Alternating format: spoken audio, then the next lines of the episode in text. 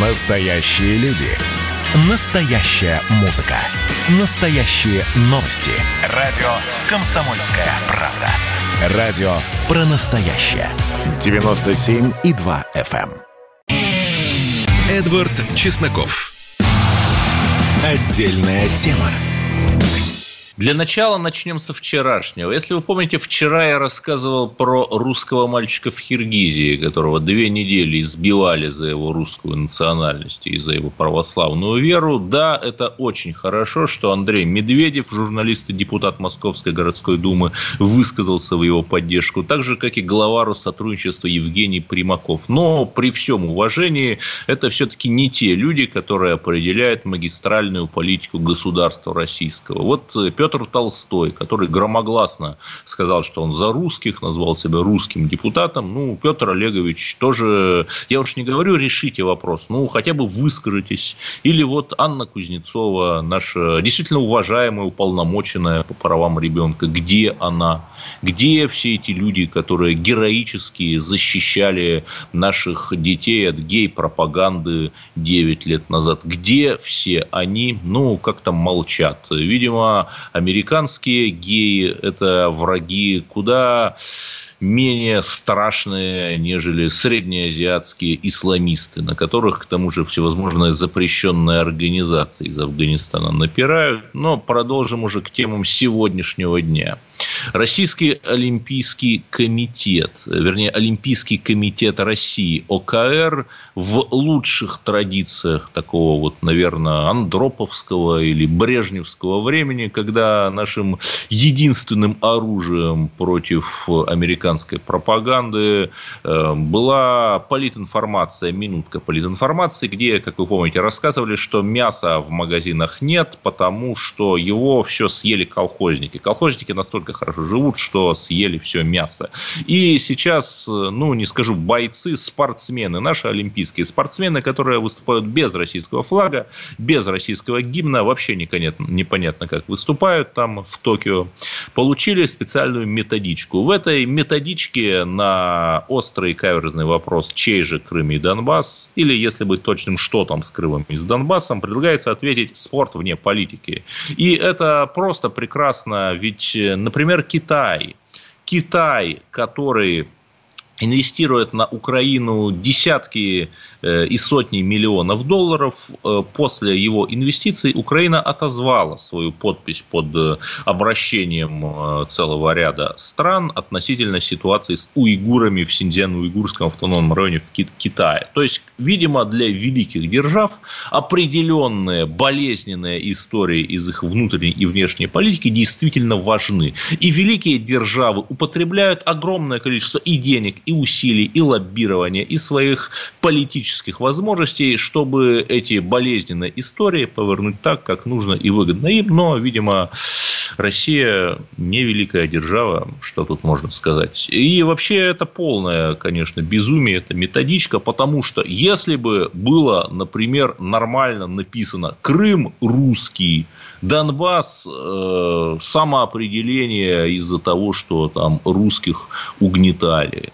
И самое еще забавное, там, например, про БЛМ тоже, наверное, все помнят, что такое БЛМ. Нашим атлетам и прочим регбистам, кстати, вот регбистки Олимпийской сборной РФ изолированы в Японии из-за выявления ковида у их массажиста, но, слава богу, не, не распространился, кажется, этот ковид, потому что это же прекрасная, на самом деле, технология. Очень многие допинг-тесты, то есть, господи, у меня уже оговорка по Фрейду, ковид, конечно, тесты дают ложно положительный результат. Значит, я, кто там, глава ЦРУ или кто там в Америке курирует их олимпийцев, чтобы они там победили, всех порвали на летней Олимпиаде.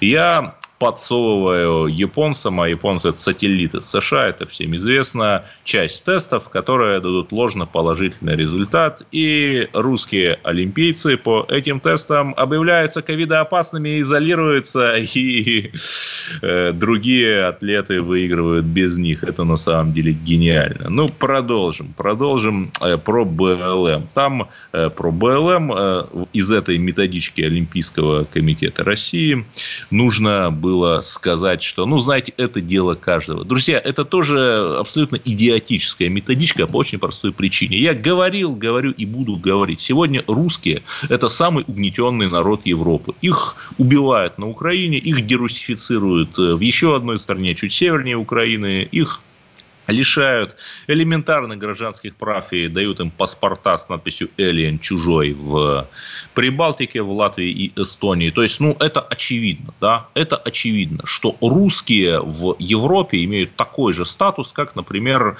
темнокожие при режиме апартеида в Южной Африке. А БЛМ – это же, по сути, про социальную справедливость, про борьбу с институциональным угнетением. И нормальный ответ – на вопрос про БЛМ к русским был бы очень простой. Ребята, русские жизни имеют значение, потому что мы единственная страна, которая не имела в Африке колоний, спасала африканцев от эпидемии, поставляя бесплатно сотни миллионов доз в 50-е, 60-е. Сколько, кстати, сотен миллионов доз туда, в Африку, выслали наши американские друзья.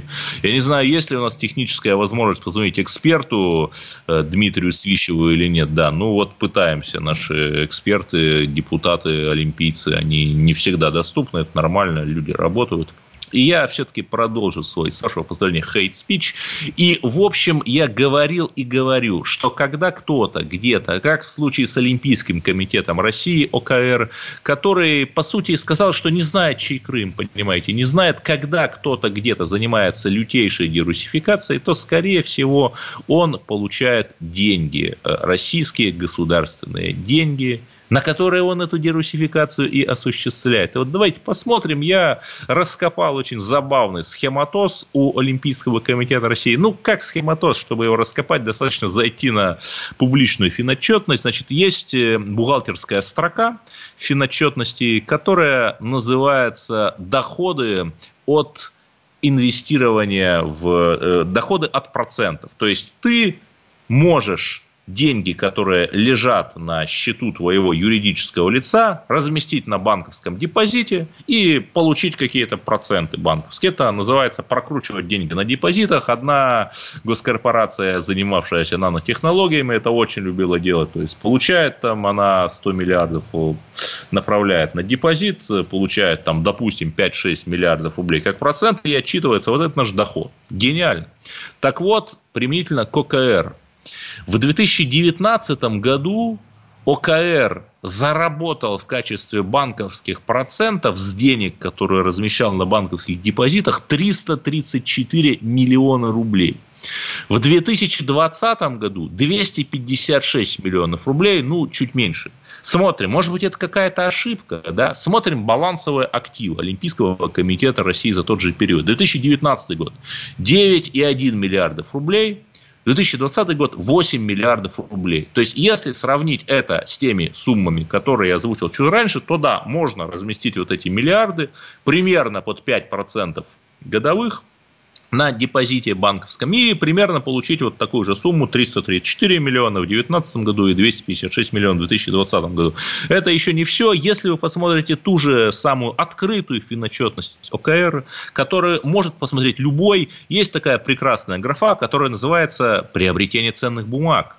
Подождите, но ОКР должен заниматься там развитием олимпийского движения, лоббированием каких-то наших интересов, там, медалями, наконец, чтобы их было побольше, развитием массового спорта, развитием спорта высших достижений. Отлично. Как это связано с приобретениями ценных бумаг? Теперь барабанная дробь. Как вы думаете, сколько в 2019 году Олимпийский комитет России направил на приобретение ценных бумаг? 5 миллиардов 957 миллионов рублей. Еще раз, я был бы рад ошибаться. Может быть, это какой-то хитрый план. Может быть, он покупал ценные бумаги западных корпораций, которые в отместку за это разрешили бы России под своим флагом и гимном выходить. Я же не знаю. Может быть, это хитрый план. Вот разъясните нам, разъясните, пожалуйста, что это такое за адовый схематоз в ОКР. И я, может быть, я ошибаюсь. Может, это не схематоз.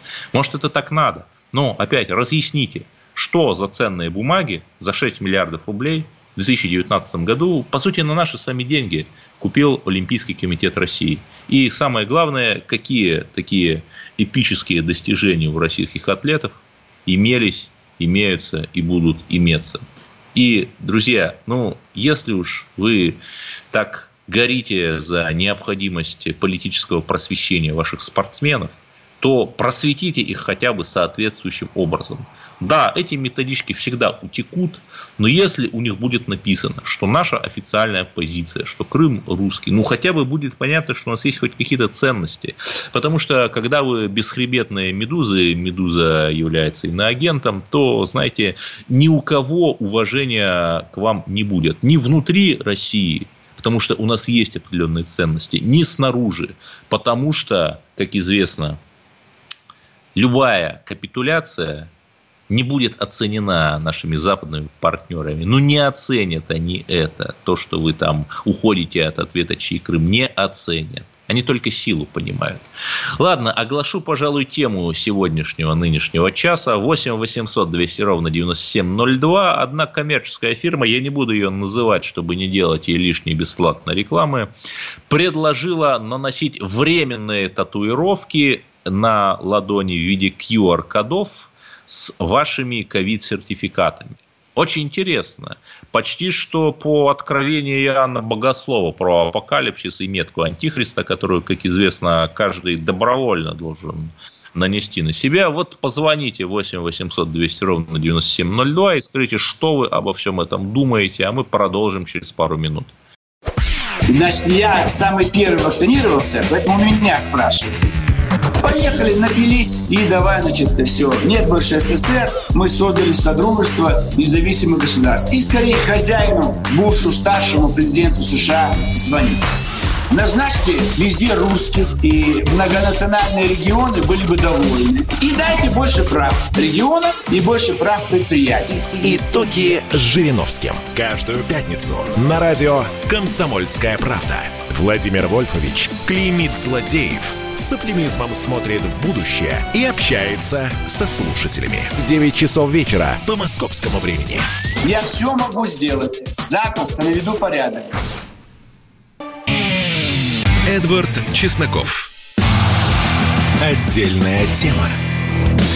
Помните ли вы, друзья мои, историю с Пензенской Чемодановки, где два года назад произошло побоище между русским населением и цыганским населением? Ну, как сказать, из 28 фигурировавших в уголовном деле человек суд назначил 10 и 7 лет колонии строгого режима, а там погиб 34-летний местный житель Владимир Грушин. Суд назначил срок э, лишь двум людям, а все остальные отпущены, ну, в том числе потому, что провели уже часть наказания в СИЗО, и, конечно, это прекрасно, ведь нам нужно бороться с русским великодержавным шовинизмом, и если мы дадим э, этим людям еще больше дотаций, еще больше привилегий, ведь их же угнетали. В течение многих лет, их угнетала Киевская Русь при Рюриковичах, их угнетали Романовы при московских царях, их угнетала Российская империя, их угнетал Советский Союз, и нынешняя Россия. Их угнетает, позволяя, например, отцу и сыну Ворошуковых украсть очень-очень много миллиардов рублей.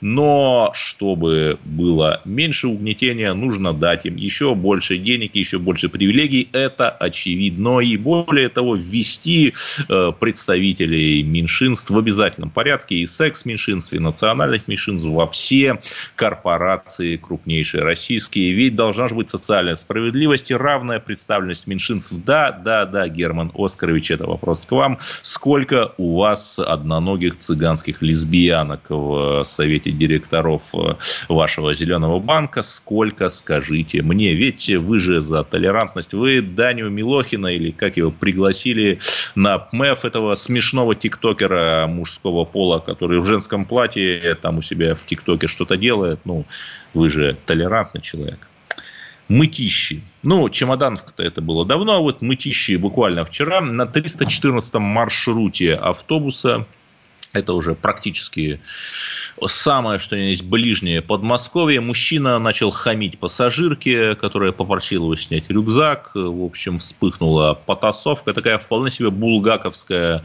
Ну, у Булгакова в трамвае, у нас, значит, в автобусе. И пикантность ситуации заключается в том, что конфликт, оказывается, был еще и межнациональным. Вот давайте, кстати, все послушаем. У нас есть синхрон. А что ты свои руки распускаешь?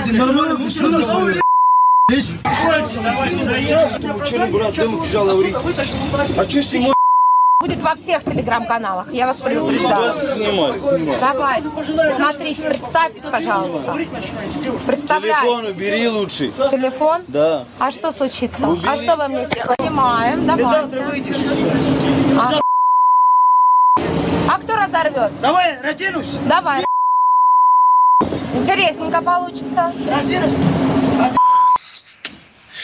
Да, это просто прекрасно по произношению, по этому благородному прононсу видно, что это типичные русские националисты, русские великодержавные шовинисты, злобные, которые вот раздобрели, распухли на своих привилегиях. Они гнобят несчастную девушку. Но, конечно же, причем я не удивляюсь, это же очевидно по акценту, что эти люди э, э, в этом автобусе это христианские фундаменталисты из движения 40-40 больше некому. Ведь они они же, они же ненавидят женщин и считают их людьми низшего сорта. И, конечно же, уже отлично, что все наши феминистки Залина Марщинкулова, Кристина Потупчик, Оксана Пушкина и да практически все, господи, все как один встали, э, написали по депутатскому запросу. А Дарья Беседина, конечно же, со своим ЛГБТ-флагом присоединилась. Ведь она же защищает права женщин в Московской городской думе со своими радужными единорожками. Все они встали, конечно же, и как одна в своем сестринстве защитили эту женщину, на которую напали злобные э, националисты русские. Да. Давайте позвоним корреспонденту «Комсомольской правды» Анастасии Варданян. Возможно, она нам расскажет об этом деле чуть побольше. Анастасия, здравствуйте. Да, Анастасия. день добрый, Эдвард. Да, ну, что деле, известно об этом случае в Мытищах? А, что, ну, формально шестеро задержанных а, за хулиганство, формально все они являются жителями Астраханской области. И что хочу сказать, что все-таки за женщину а, заступились другие пассажиры автобуса. Один из пассажиров активно за нее заступался, а потом, ну, это был мужчина, потом к нему подсоединились, приключились все остальные, все, кто там находился, и, в общем-то, они а, вытолкали а, провокаторов из самого автобуса и уже дальше... Это очень правильное слово, да, провокаторы. Это были провокаторы, а национализм не имеет национальности. Ну, повторюсь, формально все они граждане России, а, все зарегистрированы в Астраханской области, ну и на заработках были в Мытищах. И все задержаны, все установлены, и против всех но возбуждена статья хулиганство, в общем-то, небольшой ну, формально, как вам, как бы сказать, помягче, и Акбар Джон Джалилов, если вы помните, кто это был гражданином России. Так что, да, и, ну, в общем-то, Россия э, многонациональная страна, тут Нет, безусловно, полиэтничная и многонациональная страна, и даже у нас «Комсомольская правда» – это многонациональная газета, у нас есть Коц, у нас есть Асламова, у нас есть Эдвард Атакарович и многие другие люди, конечно же, мы э, с этим согласны. Э, но ну, вот это... В этой, в этой истории, что все-таки за женщину заступились. Довольно часто все-таки в Москве и в Московской области люди предпочитают самоустраняться, знаю какие-то примеры, да, когда да. у людей а, оказывается в кармане нож, да, и все это оборачивается уже серьезными происшествиями, здесь э, э, можно говорить о том, что никто не побоялся, никто не испугался. И, безусловно, Нет, ну главная реакция женщины, она же, все же это стало известно только благодаря тому, что она стала снимать. Это героический Ну, у нас поступок. очень часто все становится известно благодаря тому, что кто-то снимает видео, да, это уже такой тренд да. Э, нынешний, но все-таки в органы-то обратились именно в тот день, когда произошло происшествие, то есть э, а, люди не стали молчать и написали заявление. Да, и это тоже, тоже очень, очень правильное Это тоже очень правильная тактика, потому что, ну, полиция, в общем, и иногда очень и хотела бы что-то сделать, но заявлений нет, нет жертв, а нет бумаги, нет да, дела. Да, ну... умалчивают. В этой ситуации быстро сработала полиция. А, буквально за несколько часов а, всех шестерых установили, и вот, собственно говоря, а, в ближайшие дни предъявят обвинения. Да, ну, в общем, есть, конечно, прок от э, той системы повсеместных видеокамер, которые внедряют. Я более чем уверен, конечно, что с использованием вот да, да, да. Ну, вот. И что тут можно сказать? Вот всегда такой экзистенциальный вопрос. Ведь этих людей, вы правильно назвали их провокаторами, их вытолкали из автобуса э, другие люди, которые вмешались. И тут вот всегда начинается, знаете, такой либеральный разговорчик, а давайте там э, монополия на насилие должна быть у государства, что зачем тому подобляться, вызвать полицию. Но, в общем, вот здесь правильно, да, люди взяли и вытолкали нехороших людей. И, в общем, я надеюсь, что эта история... И пример другим наукам. Да, эта история закончится, я надеюсь, как-то положительно. И я надеюсь, что вот все эти подмосковные истории, потому что Подмосковье сложный район, но тем не менее все-таки есть некоторый оптимизм, потому что зло, а хулиганство это тоже зло, оно всегда, оно не должно остаться безнаказанным, безусловно. Спасибо, с нами была Анастасия Варданян, корреспондент «Комсомольской правды», и мы обсуждали вот эту вот вопиющую историю в мытищах драку в автобусе. 8 800 200 ровно 9702 – это телефон прямого эфира. Звоните же и скажите, что вы думаете о невероятной инициативе одной коммерческой фирмы наносить QR-коды москвичами, не только им, с их этим самым э, ковид-паспортом. Не беспокоит ли вас эта история? Вообще, как вы относитесь э, к вакцинации? Вакцинировались ли вы? Потому что я напомню, что Алексей Венедиктов, в общем-то, человек, через которого вбрасываются очень спорные иногда инициативы, предложил провести голосование об обязательной вакцинации ряда граждан ну, прежде всего, там, для начала некоторых групп, там, водителей общественного транспорта, как я предполагаю, там, врачей и так далее. И еще раз, мы ни разу не против вакцинации, мы, э, я сам вакцинировался и прекрасно себя чувствую, чувствую себя защищенными, могу наслаждаться теперь московскими и не только московскими ресторанами, но вопрос в том, чтобы такая вот дуболомная пропаганда не отпугнула наш русский глубинный народ, который, как мы знаем, является базовым стержневым электоральным ядром и партии власти, и всего нашего консенсуса. Вот опасно отпугивать глубинный народ, и когда люди не понимают, зачем вакцинироваться, когда там чиновники некоторые, не будем показывать пальцем, вместо того, чтобы вакцинироваться, там совещания без масок проводят, и при этом требуют соблюдения масочного режима. И опять же, не будем показывать пальцем, такое, наверное, плюс-минус в каждой губернии было, то мы понимаем, что вот эта вот двойственность, она немножко лишает почвы э, всех людей и весь наш государственный нарратив. И еще такая тяжелая история. К доктору Сосновскому пришла полиция. И да, друзья мои, вы можете не любить доктора Сосновского, но если вы возмущались тому, что полиция пришла к журналу Докса, вы должны точно так же возмущаться тому, что полиция пришла к доктору Сосновскому. Или вы АЛЛ. Адовые либеральные лицемеры. Вы же против лицемерия, да и мы тоже. 8 800 200 ровно 9702. Телефон прямого эфира. Обсудим главные новости часа после новостей. Оставайтесь с нами. И давайте мы сейчас э, проведем ну, достаточно объемную беседу про... О нашем будущем, в котором теперь возможно все. Раз – и сделали некий прорыв. Вот сегодня мы хотим поговорить, прорыв ли это, почему так много шума. Вся страна слышала об этом. Есть те, кто смотрят в небо и мечтают о звездах. Комсомольская правда. Это радио. Эдвард Чесноков.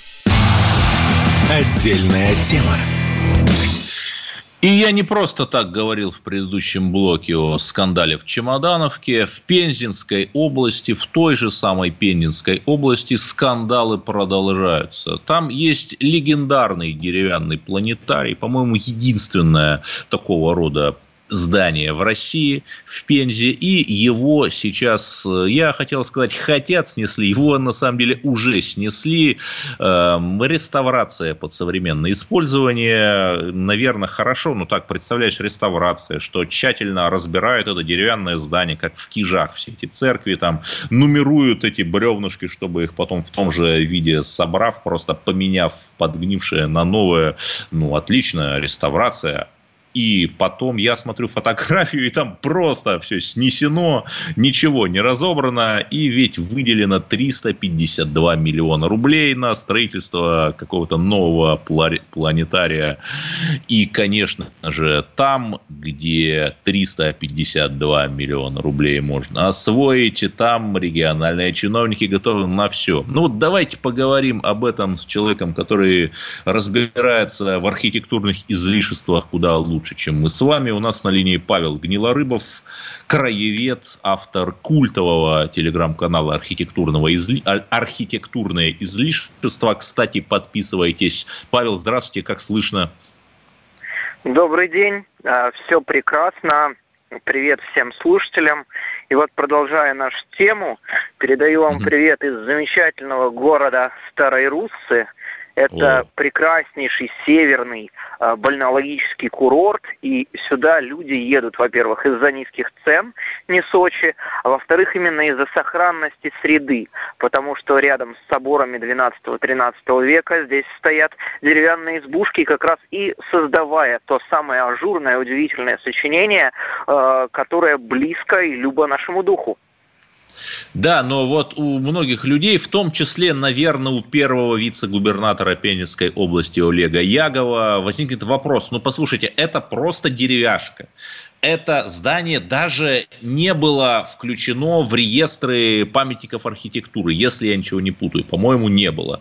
Просто здание 20-е годы построены. Вот, ну какой в нем прок?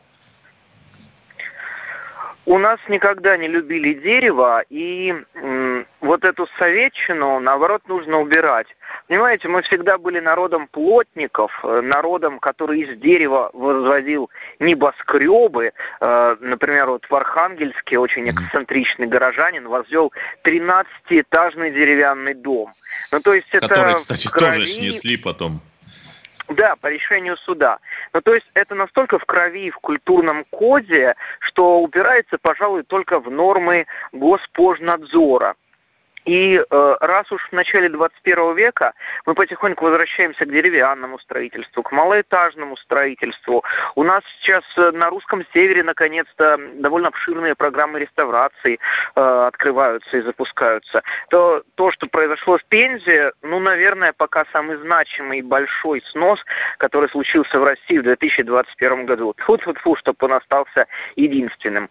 Ценность вот этой избушки, хотя она и построена в 1920-е годы, как раз в этих самых бревнах, в их э, аутентичности, в понимании того, что люди в 40-е годы, которые там работали на метеорологической станции, и люди, которые туда приходили детьми э, в планетарии в 70-е годы, могли дотронуться до одного и того же материала. Хорошо, а и вот власти говорят, что нам там нужно реставрировать, увеличить площадь, приспособить под современные нужды. Есть ли примеры, когда бы такого рода деревянные здания действительно приспосабливали под современные нужды без их уничтожения?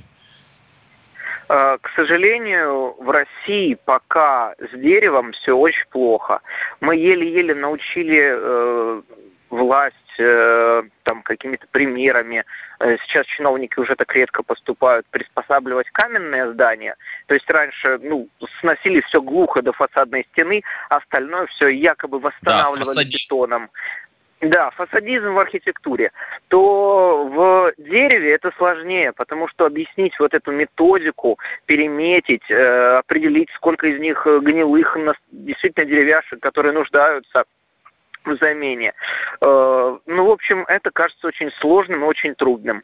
И э, в России пока примеров э, ну нет, несколько есть. Это, знаете, скорее деревенские клубы, сельские клубы, которые находятся на севере, э, в Архангельской области, в Вологодской области. Но это от большой любви э, самих селян, бывшие избы читальни и так далее. Но это скорее народная реставрация. Тот случай, да, пока когда... Что это такие э, подвижники местные это делают. Э, да, и в итоге мы получим, ну, примерно такое же здание, э, и э, которое, наверное, будет обшито каким-нибудь блокхаусом за вот эти 352 миллиона рублей, хотя, судя по всему, там нет и 10% этой суммы в реальной стоимости работ. К сожалению, очень часто у нас э, исчезают настоящие деревянные избушки, которые носили статус памятников, а на их месте появляются вот эти сельские бани из э, клееного бруса. Да, ну вот сейчас модно там ругать советское время, и, в общем, мы, наверное, там его за что-то вполне правильно ругаем, но там была практика, например, там на русском севере, в Кижах, в тех же, разбирали дома из уже заброшенных никому не нужных деревень, за сотни километров по бревнышку привозили, и вот в этих в музеях-заповедниках, там в Пушкинских горах, тех же эти дома обратно собирали. Э, вот это была хорошая практика. Я здесь не буду ругать советскую власть, как э, делал ваш э, бывший э, коллега э, и э, обвинял советскую власть абсолютно во всех грехах. Вот после ликвидации неперспективных деревень, укрупнения колхозов действительно возникал вопрос, что делать с культовыми сооружениями. И в итоге сейчас, когда деревня, ну, де-факто умерла, и нужно уже спасать малые города, следующая точка, нам как раз помогает то, что было сделано советскими учеными, советскими реставраторами. Слушайте, я назову их русскими, потому что они носители русской идеи, и очень многие из них пострадали за свои письма, выступления вот как раз в 60-е, 70-е годы. Это вот э, тот случай, когда э, сам дух э, дерева э, взывает э, в тебе к национальному. И люди в хорошем смысле становились националистами, когда ну, изучали деревянное зодчество. Почвенничество да, тогда же поч... поч... Такое вот почвенничество, да, 60-х, 70-х, такого вот коринского разлива. Э, и да, действительно, вот э, у нас есть малые Карелы, у нас есть Витославицы, у нас есть Семенково, огромное количество вот таких вот Э, музеев под открытым небом. Э, это хорошая практика, и ее бы на самом деле продолжать. Но, с другой стороны, кто-то говорит, что памятник не может существовать вне среды, в которой он родился. Но э, путешествие, откровенно скажем, по пустошам Архангельской области, уже понимаешь, что до какого-нибудь погоста порядка 100 километров без электричества и организовать там что-то достойное вряд ли получится. Э, вот э, вы наверняка помните, как в Карелии сгорела Успенская церковь, банально из-за того, что там на два огнетушителя денег не хватило цена вопроса нескольких тысяч рублей, сгорает 18 век. Э, поэтому когда такие дома рядом общаются, не вижу ничего плохого. Э, главное не домысливать и действительно, когда свозятся все эти церкви, э, дома гражданские, располагать их правильно. То есть в центре храм и вокруг вот уже какое-то подобие посада. Но, да, но вот... Э, мы больше говорим о дереве северном. Пенза mm-hmm. все-таки ну, не такой лесистый регион, регион переходного характера, регион уже довольно фронтирный э, для русского государства, э, лесостепь уже такая. Да, тульские и, э, засеки поэтому, там. Да, можно пальцем, конечно, пока только. Но, знаете, это было очень нагло и цинично. Это было на глазах у всех. Э, обычно мы привыкли, что такое вот зло и в Москве зачастую, и в Петербурге творится ночью, в праздники, э, там, 31 декабря, на новогодние каникулы. А когда стоят десятки людей, у нас просто личка разрывалась от однотипных э, видеозаписей сноса, но показательных, когда вот э, хоронят будущее и говорят, ну, может, мы там на самом деле пару деревяшек используем, это плохо. Это э, не воспитает никого. И знаете, это убивает веру в Россию через вот такие действия очень многих э, молодых волонтеров. Мы же сейчас э, воспитали ну, фактически целую смену мальчишек, которые вот красят заборы через Том Сойерфест, замечательный проект, которые консервируют сельские храмы.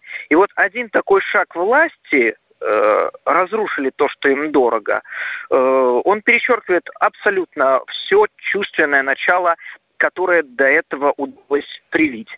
Ну, я читал немножко пензенские форумы, и там был, мне кажется, немножко справедливый, конечно, упрек. Э, планетарий был мало посещаем, э, и многие, кто его яростно защищают, э, вспоминают исключительно какие-то вот школьные экскурсии, астрономический кружок. Да, у нас 30 секунд годов. просто, Павел, надо, надо заканчивать. Да, так что, слушайте, давайте э, понимать, что все мы из дерева вышли и в дерево уйдем, и прежде всего деревянные памятники да. беречь. Краевед нас... Павел Гнилорыбов и автор телеграм-канала «Архитектурное излишество» обсуждал э, с нами чудовищный снос деревянного пензенского планетария. Оставайтесь на линии 8 800 200 ровно 9702. У вас есть последний шанс позвонить в прямой эфир и сказать о том, что вас волнует. Поехали, ребят! Во всем и всегда быть первым, склонность к тому, чтобы всех всегда и во всем переплюнуть. Если мы что-то делаем, то это должно быть лучшим в мире. И тогда мы будем наплевательски ко всему относиться, ходить без масок, чихать и кашлять и ездить в переполненном трамвае. Завтра эту концепцию будут презентовать. Вау, круто! Предчувствие перемен. На радио «Комсомольская правда».